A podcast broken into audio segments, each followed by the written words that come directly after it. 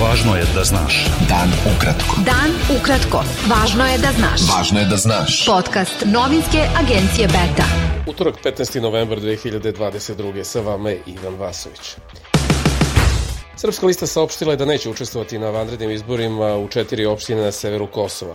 Predsednica Kosova Vjosa Osmani zakazala je za 18. decembar vanredne izbore za gradonačelnike opština Severna Mitrovica, Zubin Potok, Lepusović i Zvečan. Projekcije pokazuju da će broj stanovnika Srbije do sredine 21. veka biti manji za 1,4 miliona ili jednu petinu, pokazuje nacionalni izveštaj o ljudskom razvoju Srbija 2022, saopštio je Populacioni fond Ujedinjenih nacija. Migracije stanovništva i želja mladih ljudi da se isele iz zemlje veliki su izazov za ekonomiju zemlje, ne samo u Srbiji, već na celom Zapadnom Balkanu. I na tome se mora mnogo raditi, rečeno je u Privrednoj komori Srbije na skupu o podršci povratnicima. Ukazano je da su nepovoljna ekonomska situacija u zemlji i mogućnost dobijanja bolje plaćenih poslova u inostranstvu najčešći razlozi za donošenje odluke o odlasku iz zemlje za mlade ljude u Srbiji. Inflacija u Srbiji u oktobru ove godine bila je 15% međugodišnje i veća je od očekivane, a posledica je poskupljenja energenata i hrane na svetskom tržištu, izjavila je guverner Narode banke Srbije Jorgovanka Tabaković. Ona je na predstavljanju novembarskog izveštaja istakla da ne može da tvrdi da je dostignut pik inflacije, jer postoje spoljni faktori na koje ne može da se utiče. Izvestilac Evropskog parlamenta za Srbiju Vladimir Bilčik izjavio je povodom početka emitovanja ruskog državnog kanala Russia Today na srpskom jeziku da to nema veze sa slobodom govora, jer se ne radi o mediju, već o ruskoj ratnoj propagandi. Ruski državni kanal Russia Today, koji ima zabrano emitovanje u Evropskoj uniji zbog podsticanja i podrške ruskoj invaziji na Ukrajinu, saopštio je da je počeo emitovanje online sadržaja svog programa na srpskom jeziku. Predsednik šefa Čečenske republike Ramzana Kadirova Turko Daudov saopštio je da je imao radi sastanak sa predsednikom Srbije Aleksandrom Vučićem u Beogradu.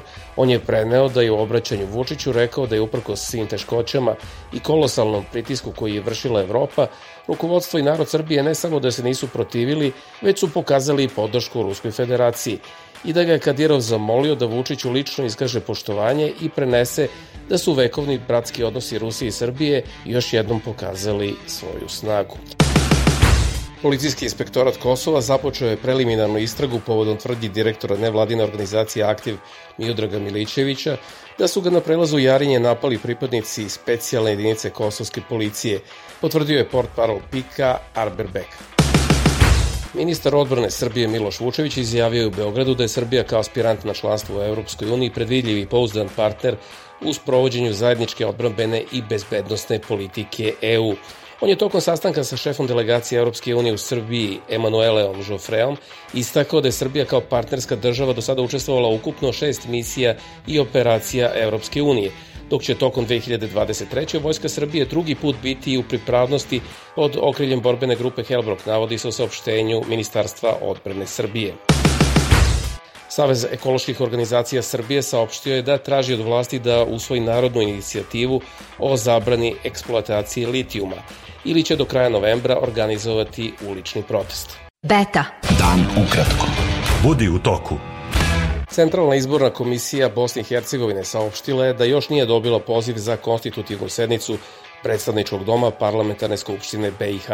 Konstitutivna sednica novog saziva parlamenta BiH biće održana 1. decembra, a prema pisanju pojedinih sarajevskih medija, predstavnicima CIK BiH nije upućen poziv za sednicu, jer kako se ističe pojedini novoizabrani poslanici ne žele da se rukuju i fotografišu sa članovima državne izborne komisije koji optužuju da je pod pritiskom legalizovala izbornu krađu.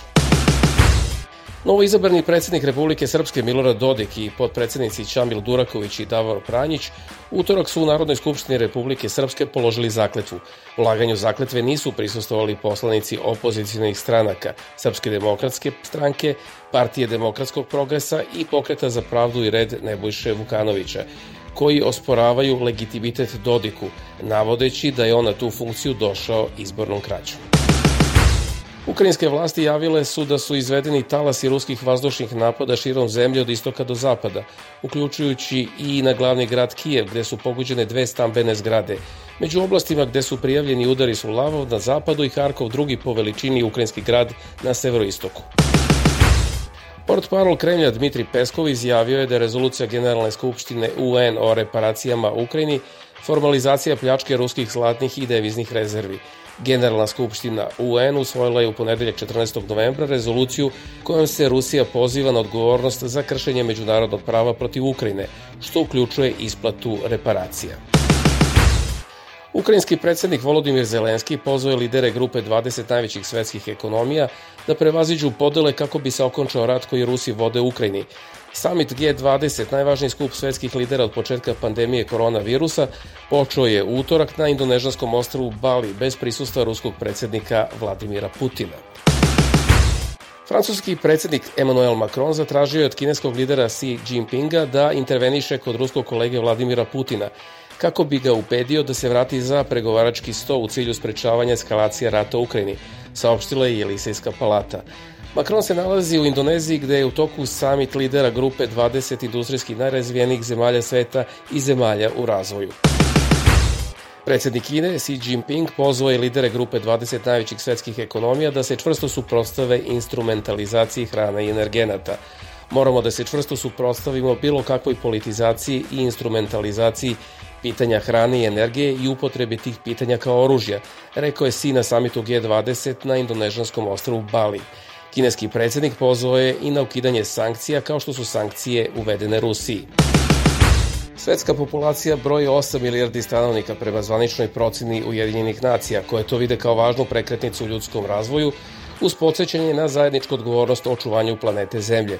UN su ocenile da je porast stanovništva bez presedana, jer je 1950. godine bilo 2,5 milijarde ljudi, a rast populacije predstavlja rezultat postepenog povećanja dužine života, zahvaljujući napretku koji je postignut u medicini, zdravlju, ishrani i ličnoj higijeni. Bio je to pregled vesti za utorak 15. novembar. Sa vama je bio Ivan Vasović. Pratite nas i sutra. Pratite nas na portalu beta.rs i društvenim mrežama. Važno je da znaš. Dan ukratko.